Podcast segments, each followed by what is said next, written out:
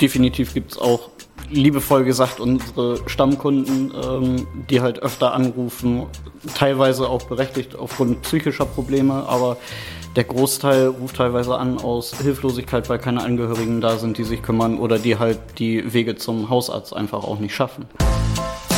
Kreis und Quer, der Podcast ihrer Mediengruppe Kreiszeitung.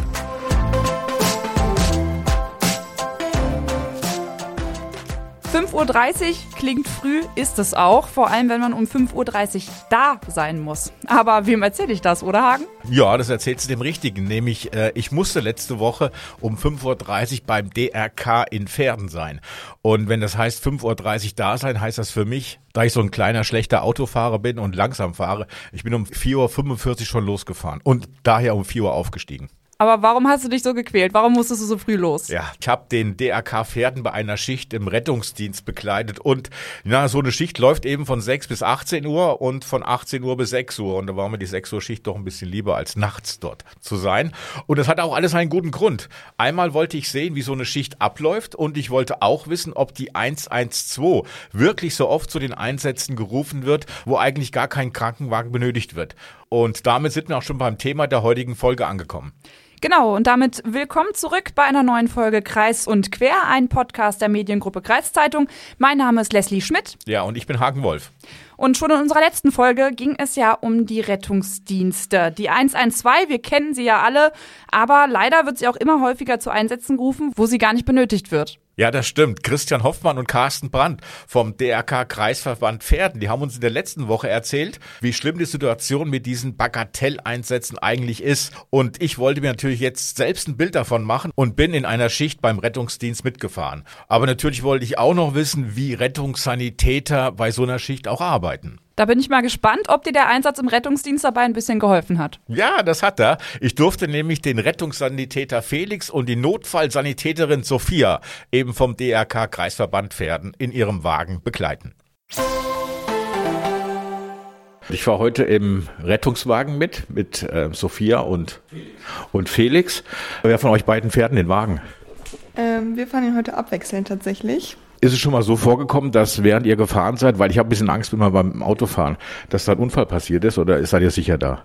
Also bei mir ist bisher noch nie ein Unfall passiert. Wie sieht es bei Felix aus? Bisher auch noch kein Unfall passiert tatsächlich. Naja, gegenseitige Vorsicht und Rücksichtsnahme ist halt noch geboten, Übermaßverbot, was halt für alle gilt.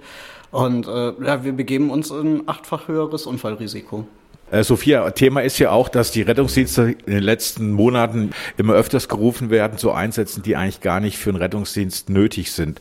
Kriegt ihr auch hier was mit sowas? Ähm, ja, tatsächlich, es wird auch teilweise mal mehr. Es gibt natürlich Tage, wo es mehr ist, wo es weniger ist, aber es gibt auf jeden Fall viele Menschen, die auch einfach zum Hausarzt gehen könnten, selbstständig ins Krankenhaus fahren könnten oder einfach den kassenärztlichen Notdienst anrufen könnten. Wenn sowas ist, ihr kommt jetzt vor Ort und merkt ihr, ich habe jetzt einen Rettungseinsatz, der eigentlich kein richtiger Rettungseinsatz ist. Was, was, ähm, was denkt man da als erstes? Ähm, ja, also der erste Gedanke ist meistens, dass man sich denkt, okay, ich versuche das trotzdem so zu, zu arbeiten wie die anderen Einsätze. Jedoch gehe ich dann oft auch so ein bisschen in diese beratende Funktion ähm, und erzähle nochmal und gehe nochmal ein bisschen die Aufklärung und versuche denen das so ein bisschen verständlich zu machen. Ist natürlich dann schade, wenn man hört, dass irgendwie, ich sag mal, andere Rettungskräfte, zum Beispiel die SEG, rausgerückt werden müssen, weil ja, dann schlimmere Notfälle in der Zwischenzeit passieren und man sitzt dann, ich sag mal, bei solchen Einsätzen fest. Gibt es Kunden, ich sag mal in Anführungszeichen Patienten, die, wo ihr schon wisst, aha, der ruft uns jetzt an und ähm, der Einsatz, der, der ist einfach lapidar? Definitiv gibt es auch liebevoll gesagt unsere Stammkunden, ähm, die halt öfter anrufen, teilweise auch berechtigt aufgrund psychischer Probleme, aber der Großteil ruft teilweise an aus Hilflosigkeit, weil keine Angehörigen da sind, die sich kümmern oder die halt die Wege zum Hausarzt einfach auch nicht schaffen. Sophia, wie lange bist du jetzt dabei? Ähm, seit Sommer 2017. Ich habe hier quasi mit meinem Bundesfreiwilligendienst angefangen, habe dann die dreijährige Ausbildung zum Notfallsanitäter gemacht und bin jetzt seit anderthalb Jahren quasi fertig. Ist die Motivation noch da? Hm, ja, die Motivation an sich für den Beruf ist auf jeden Fall da. Ich habe tatsächlich sehr viel Spaß dran. Ähm, ich muss jedoch sagen, es ist tatsächlich ein bisschen traurig, wie viel ich gelernt habe in meiner dreijährigen Ausbildung, wie viel ich davon jedoch anwenden kann in den wenigsten Einsätzen. Gab es da schon mal Momente, wo, wo du jemanden das Leben gerettet hast? Äh, ja, gab es auf jeden Fall. Es, es, klingt jetzt blöd, die Frage, aber wie fühlt man sich da?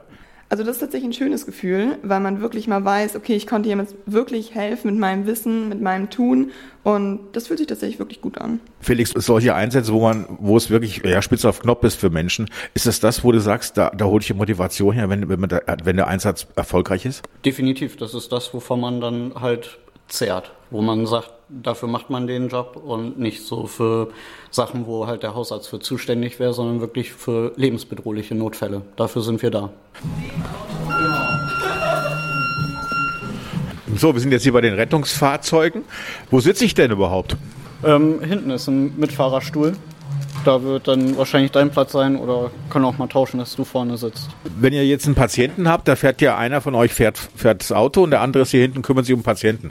Es ist nicht schwierig, sich während der Fahrt um also um den Patienten zu kümmern, weil es, es ruckelt doch hin und her, man muss sich irgendwo festhalten können. Also oft machen wir die meiste Versorgung schon, bevor wir überhaupt losfahren. Äh, wir machen wirklich nur medizinisch wirklich relevante Dinge während der Fahrt.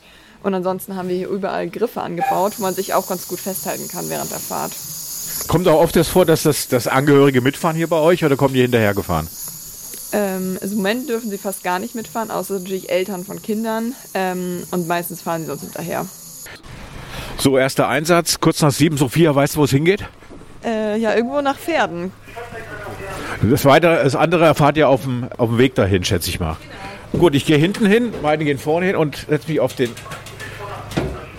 auf meinen Stuhl mach die Tür zu.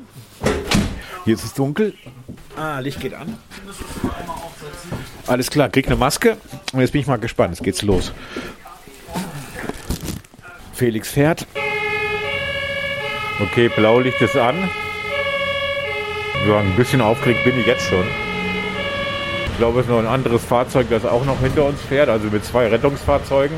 Das ging alles ganz plötzlich. Also wir sind vor dem Aufenthaltsraum bis wir jetzt im Rettungswagen saßen, hat noch nicht mal ja, 30 Sekunden gedauert. Dann sind wir schon losgefahren. Dass wir jetzt angekommen sind. Ich will erstmal hier sitzen bleiben und nicht im Weg stehen. Das ist der 83 Und nehmen Sie Geräte hier mit? Ihr wisst jetzt genau schon, was, was, was euch bevorsteht ungefähr. Zu einer Frau, ähm, die wohl eingetrübt ist und ja, also ein bisschen Verdacht auf eine ICB, also auf eine Hirnblutung hat. Da warte ich erstmal hier vorne ab. Ihr seid mit zwei Autos hier als praktisch, oder? Genau, mit dem Rettungswagen und dem Notarzt. Es hat jetzt höchstens fünf Minuten gedauert, bis wir da waren, von der Alarmierung bis zum Eintreffen jetzt. Hallo. Ja, wir sind jetzt ins Haus reingelassen worden, ein Mehrfamilienhaus. Moin. Die Nachbarn sind da, stehen auf der Treppe schon, also an den Türen. Gehen jetzt die Treppe hoch in den ganz oben hin, im zweiten oder dritten Stock. Bekommen jetzt von der Angehörigen den Fall geschildert. Ich will nicht im Weg stehen. Nicht so dramatisch. Meldung war im Prinzip, dass es eine, eine Blutung im Kopf sein könnte. Und jetzt müssen wir erst ein bisschen Diagnostik machen und untersuchen und gucken, was da wirklich hintersteckt. Sind die Kollegen ja gerade dabei. Nee, ist tatsächlich nicht so tragisch. Wir gehen jetzt mit ihr ins Auto, bereiten die Trage vor und gucken dann nochmal nach dem Blutdruck und sowas. Ist das so ein Einsatz, wo du sagst, gut, dass wir gerufen worden sind, oder wo du sagst, naja, weiß ich jetzt noch nicht? Ach doch, hier könnte es schon notwendig gewesen sein, weil sie wohl ein bisschen wesensverändert sein soll. Und das müsste neurologisch schon abgeklärt werden sein worden. Okay, soll ich dir was fragen helfen? Äh, nee, das geht. Echt? Okay. Ich wollte mich ein bisschen nützlich machen. Oh, jetzt habe ich geklingelt. Ich wollte das Licht anmachen. Jetzt habe ich, jetzt habe ich den aus der Wohnung auch geklingelt. Ich bin weg.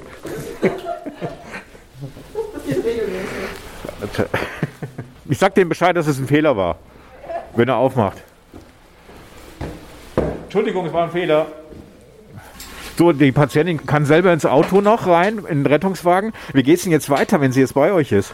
Ähm, wir erheben jetzt gleich mal ein paar Werte, also schließen unser EKG, also Blutdruck, EKG, Sättigung, sowas machen wir gleich und dann entscheiden wir aufgrund der Werte erstmal weiter. Sophia, die erste Diagnose habt ihr jetzt gerade hinter euch. Wie sieht es denn aus? Was, was, was ist passiert? Ja, also wir haben jetzt sozusagen einmal so ein kleines Monitoring genannt angeschlossen. Das besteht aus Blutdruck, kleinem EKG, SPO2. Wir messen jetzt einmal den Blutzucker, versuchen jetzt gerade noch einen Zugang zu legen. Das gestaltet sich bei ihr nicht ganz so leicht, weil sie nicht so schöne Venenverhältnisse hat. Äh, ansonsten werden wir jetzt wahrscheinlich in die neu neurologische Richtung was anmelden und damit ins Krankenhaus fahren. Nicht so gute Venenverhältnisse. Wie, wie, wie sind die optimalen Venen? Also die guten Venen sind tatsächlich schön gefüllt, gut sichtbar, gut zu tasten. Ähm, ja, das ist bei ihr alles nicht der Fall. Wie kriege ich denn gute Venen? da kann man selber nicht so viel dran tun. Äh, weißt du schon, wie es weitergeht mit der, mit der Frau? Ähm, also unser NER-Fahrer wird jetzt vermutlich im Krankenhaus äh, eine Anmeldung rausschicken und dann werden wir vermutlich mit ihr ins Krankenhaus fahren. Ja. Und welches Krankenhaus wisst du noch nicht, gell? Also ich gehe erstmal von Rotenburg aus, aber sicher sagen kann ich es noch nicht. 50 83 317. Rotenburg ist abgemeldet. Bremost kann ich Ihnen anbieten können. Ja, dann nehmen wir das Krankenhaus Bremost. Treffzeit bleibt bei 35 Minuten. Ja, das ist realistisch. Und jetzt geht's nach Bremen-Ost ins Krankenhaus dort, oder?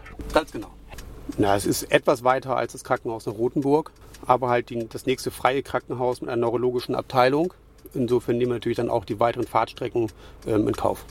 Und das war ein Einsatz, wo man sagen kann, gut, dass wir gekommen sind. Absolut gerechtfertigt, ja. So, wir sind jetzt unterwegs, gerade losgefahren. Ich sitze wieder hinten im Rettungswagen. Neben mir auf der Bahre liegt die Frau. Ähm, ja, sie wirkt, macht, sie schläft gerade oder gut. Und äh, Sophia informiert gerade die Angehörigen, die Tochter, dass es jetzt ins Krankenhaus nach Bremen-Ost geht.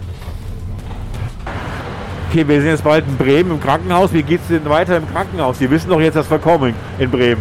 Also sie wird gleich sozusagen einem Arzt vorgestellt. Ähm, der wird sich auch noch mal ein Bild von ihr verschaffen, auch noch mal sozusagen äh, eine Anamnese führen.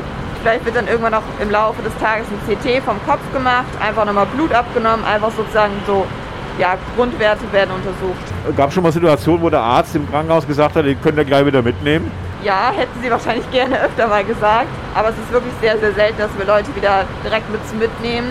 Das ist dann eher bei sowas, so Katheterwechseln und so. Das ist dann aber auch als ambulante Tour geplant. So, wir sind jetzt gleich da im Krankenhaus. Ähm, knapp 25 Minuten haben wir gebraucht. Wird die Frau jetzt abgeholt oder müsst ihr das machen? Äh, nee, das machen wir. wir ihr bringt es jetzt raus? raus, genau, hinten. Ja. Und dann schieben wir mit der Trage ins Krankenhaus. Okay. Soll ich was helfen?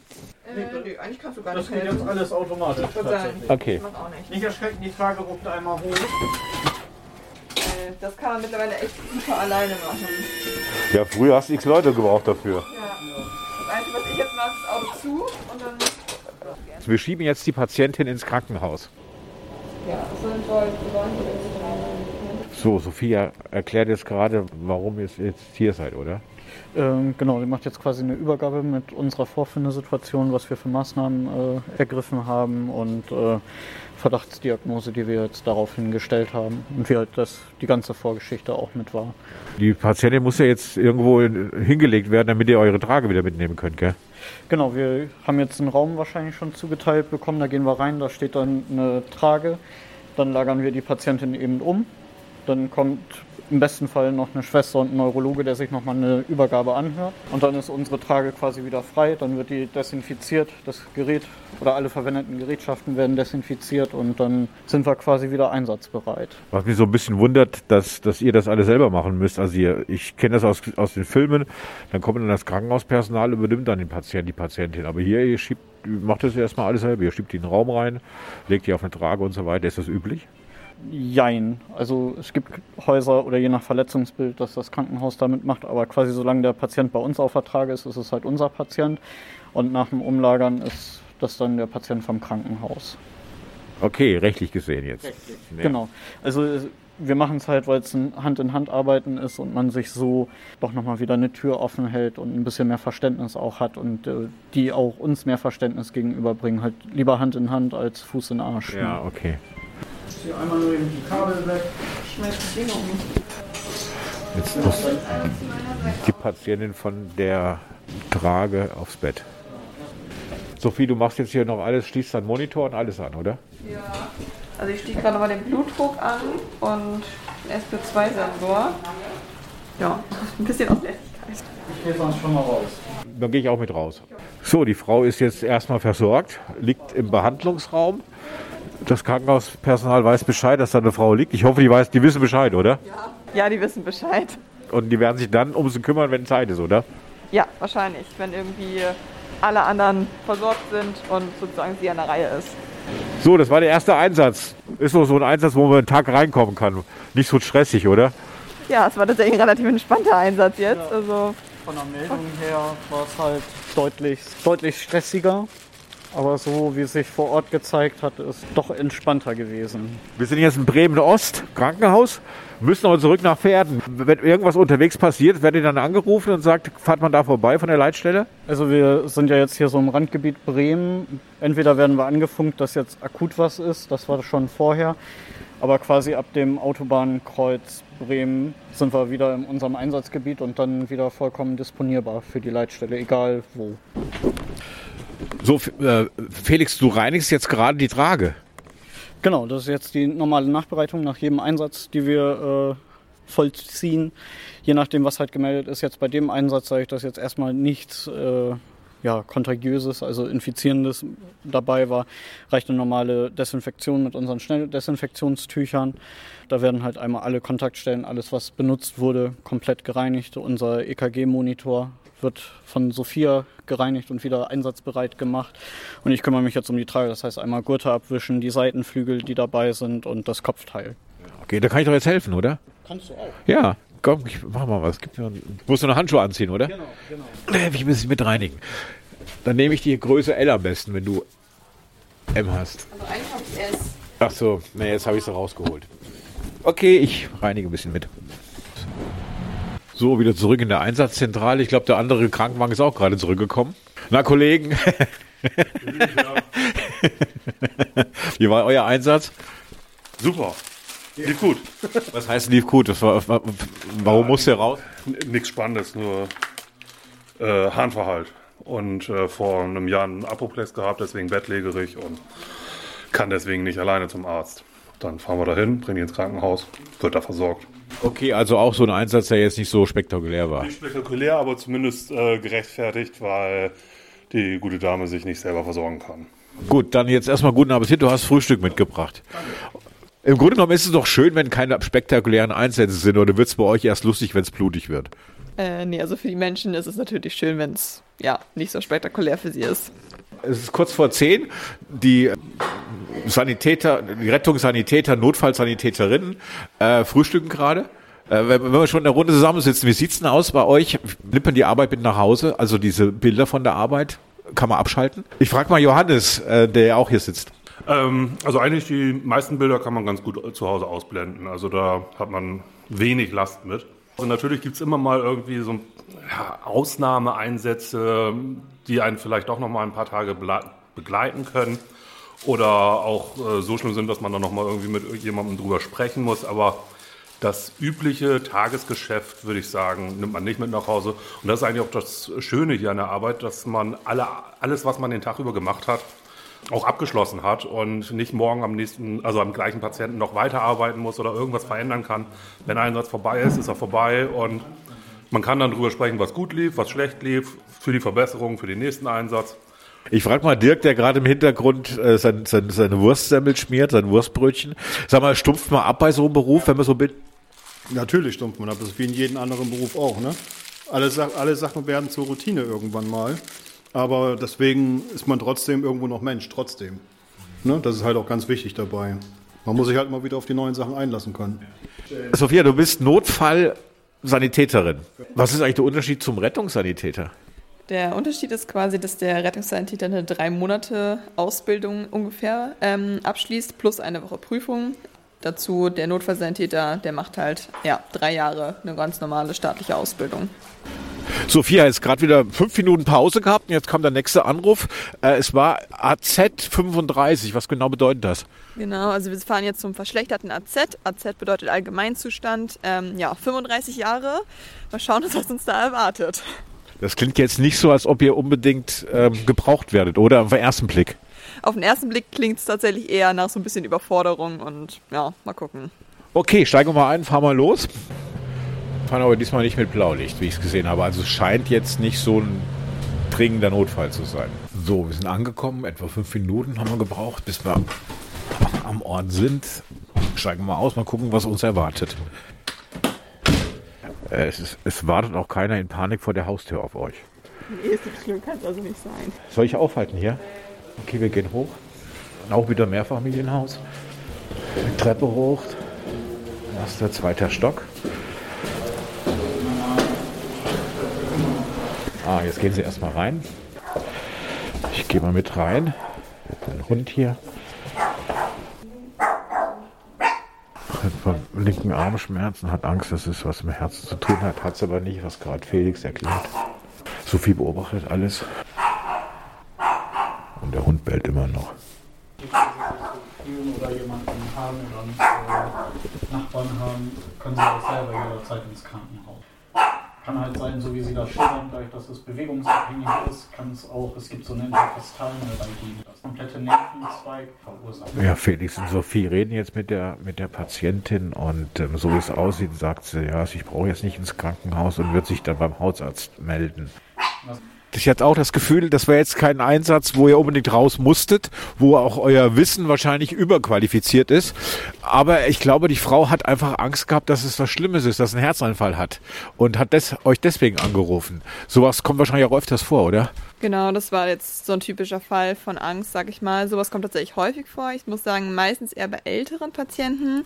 Ähm, ja, hier war jetzt das Problem, dass sie halt gegoogelt hatte und dadurch halt sich wirklich reingesteigert hatte und wirklich Angst hat, dass es wirklich was Schlimmes ist. Also ich so mitbekommen habe, ihr linker Arm hat wehgetan, die linke Seite und darum hat sie gedacht, laut Google Herzanfall. Ja, ganz genau. Das ist so ein typisches äh, Symptom beim Herzinfarkt. Bei ihr war es jetzt aber bewegungsabhängig, das heißt vom Herzen meistens nicht. Wenn das vom Herz ausgeht, ist dieser Schmerz immer da. Den kann man nicht steigern oder äh, verbessern, sondern bei ihr war es so, sie sagte, wenn sie den Arm bewegt hat oder auch äh, an Rippenbogen gefasst hat, dass es dann halt wehgetan hat. Das sind dann sogenannte Neuralgien, also äh, Interkostalneuralgie beziehungsweise eine Reizung vom Nervensystem in dem Bereich. Aber ihr habt ihr trotzdem geholfen, indem ihr sie beruhigt habt. Richtig, das ist meistens auch einer unserer Hauptjobs. Reden, beruhigen, für ein Dasein. Okay, aber befriedigen ist sowas Dauer nicht, gell? Auf Dauer auf jeden Fall nicht. Jetzt waren wir gerade auf dem Weg zurück von dem Einsatz mit der Dame, die über die Schmerzen in der linken Körperhälfte geklagt hat. Und äh, jetzt sind wir gerade jetzt wieder angefunkt worden von der Zentrale. Ein weiterer Einsatz, gleich direkt hinfahren. Und zwar geht es darum, dass jemand Nasenbluten hat und das schon seit einer Stunde. So, wir sind angekommen. Im ersten Stock, es ist ein Pferd in der Innenstadt. Was macht Probleme? Seit einer Stunde Nasenbluten? Ja, Felix redet gerade mit dem betroffenen Patienten. Ich glaube, seine Frau hat angerufen und ähm, wie es so aussieht, ist der Fall so, dass der Mann ja seit knapp einer Stunde Nasenbluten hat und es nicht aufhört. Und äh, Felix erkundigt sich jetzt noch kurz, ja, was alles war oder was ist und äh, schlägt gerade vor, den Mann ins Krankenhaus zu fahren, um das doch näher zu untersuchen. Der Mann kann dann auch selbstständig ins Auto gehen mit Unterstützung, muss nicht getragen werden und will sich auch im Auto hinsetzen. Sophia kommt. Äh, Nasenbluten, ist das jetzt auch so ein Thema, wo ihr hätte- hättet gerufen werden müssen? Ähm, nein, also es muss jetzt schon ins Krankenhaus, muss behandelt werden, weil es jetzt schon seit, ich glaube, anderthalb Stunden blutet es jetzt durchgehend. Aber man könnte das natürlich auch einfach selber fahren, vor allem weil die Frau anwesend ist. Ähm, ja, Und ihr müsst jetzt gucken, welches Krankenhaus frei ist. genau. Also wir müssen auf jeden Fall eine Klinik mit HNO, also mit Hals, Nasen, Ohren, ähm, ja, Zentrum sozusagen. Das nächste wäre jetzt hier Rothenburg. Ja, der Patient mit dem Nasenbluten muss jetzt ins Krankenhaus gebracht, oder wird ins Krankenhaus gebracht. Nach Rothenburg ist gedacht, weil da ist eine HNO-Abteilung. Das ist jetzt der dritte Einsatz heute und keiner hat deine Fähigkeiten richtig gefordert, stimmt's? Das ist durchaus korrekt, ja. Okay, hoffst du jetzt drauf, dass was Richtiges noch passiert oder sagst du, okay, komm, lass die Kleinen, heute ist auch okay. Ähm, also es klingt zwar ein bisschen makaber immer, aber innerlich hofft man schon mal, dass man sein Wissen anwenden kann, obwohl es dann natürlich irgendwie immer zum Leiden der Patienten ist. Die Leitstelle hat jetzt eine Lösung gefunden. Wir müssen den Patienten nicht ins Krankenhaus nach Rothenburg fahren, sondern zum HNO-Arzt hier in Pferden. Drei Einsätze sind gefahren worden. Es war eine Frau, die, ja, der es nicht gut ging heute Morgen, die, glaube ich, Probleme auch im, im allgemeinen Schwindelgefühl hat und sowas. Dann gab es eine Frau, die hat, moin, die hatte Schmerzen im linken Arm und linken, auf der linken Seite, Körperseite. Und jetzt gab es Nasenbluten. So ein kleines Fazit bei den Einsätzen. Wie, wie würdest du jetzt beurteilen, wie, wie die Einsätze waren?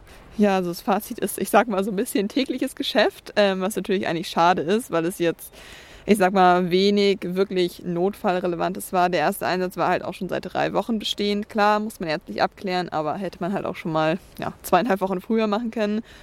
Ansonsten, ja, das zweite war halt eher angstbedingt. Da war mehr Beruhigung gefragt. Und jetzt das dritte, gut, den haben wir jetzt quasi bei einem Facharzt ausgesetzt. Läuft da gerade rein und ja, also beim zweiten muss ich sagen, ähm, klar, ähm, das war jetzt nicht, eigentlich hätte nicht gerufen werden müssen, weil da Angst war. Auf der anderen Seite habt ihr die Frau doch ziemlich beruhigt, dass ihr da wart. Und ja, das dritte, das sehe ich jetzt auch so ein, dass das, ja, vielleicht war man sich unsicher, was man macht, aber der, der naheliegendste wäre jetzt gewesen, ich fahre selber zum Arzt, oder? Genau, also zum Zweiten, äh, das mit der Angst zu reduzieren, ist natürlich auch unser Job, das gehört alles dazu und das machen wir eigentlich auch gerne, aber es ist halt trotzdem eigentlich nichts notfallmedizinisch Relevantes. Ja, und das Dritte ist jetzt, ja, hätte man auch schneller lösen können. Hagen, dann sag doch mal, wie ist denn dein Fazit zu diesen drei Einsätzen aus dieser Schicht? Naja, also schon bei der letzten Folge ist mir aufgefallen, dass ich bei diesem Thema ein bisschen zwiegespalten bin. Warum zwiegespalten? Naja, also zum einen habe ich mal gehört, lieber einmal zu viel den Rettungsdienst rufen als einmal zu wenig. Und was die letzten beiden Einsätze betrifft, bei denen ich jetzt dabei war, klar hätte man das seitens der Betroffenen anders regeln können, ohne den Rettungsdienst zu benachrichtigen. Aber dieses zu Hilfe rufen, das wurde ja auch nicht mit böser Absicht gemacht, sondern aus Angst oder aus Besorgnis. Ich kann aber auch die Rettungskräfte verstehen, die dadurch natürlich unterfordert sind und natürlich auch gebunden sind durch diesen Einsatz und somit nicht für wirklich wichtige und lebensbedrohliche Einsätze zur Verfügung stehen können. Aber was ich auf jeden Fall gelernt habe bei dieser Schichtbegleitung ist, dass ich in meinem nächsten Leben auch mal im Rettungsdienst arbeiten werde. Das ist nämlich ein ganz interessanter und unglaublich abwechslungsreicher Beruf, so wie ich das bei meinem einzigen Einsatz damit bekommen habe. Okay, aber in deinem Alter ergibt ein Berufswechsel wohl keinen Sinn mehr. Bis du ausgelernt hast, kannst du gleich in Rente gehen. Vielen Dank, ähm, Leslie. Ich sag dir aber auch nächstes Leben. Und äh, wenn wir schon am Ende sind, sind wir auch am Ende dieser Folge jetzt angekommen. Danke, dass ihr wieder mit dabei wart. Natürlich hoffen wir, dass es euch gefallen hat und wir sind offen natürlich für Feedback. Schreibt uns eure Anregung gerne an podcast.kreiszeitung.de oder bei Instagram oder auch bei Facebook. Und falls ihr euch mehr über eure Region informieren wollt, dann probiert gerne Elona aus, das digitale Angebot der Mediengruppe Kreiszeitung. Bei Elona könnt ihr die Lokalzeitung auswählen, die euch interessiert, euch Themen aus eurer Region zusammenstellen oder zum Beispiel im Archiv stöbern. Genau, und bis nächste Woche und schönes Wochenende. Bis dann.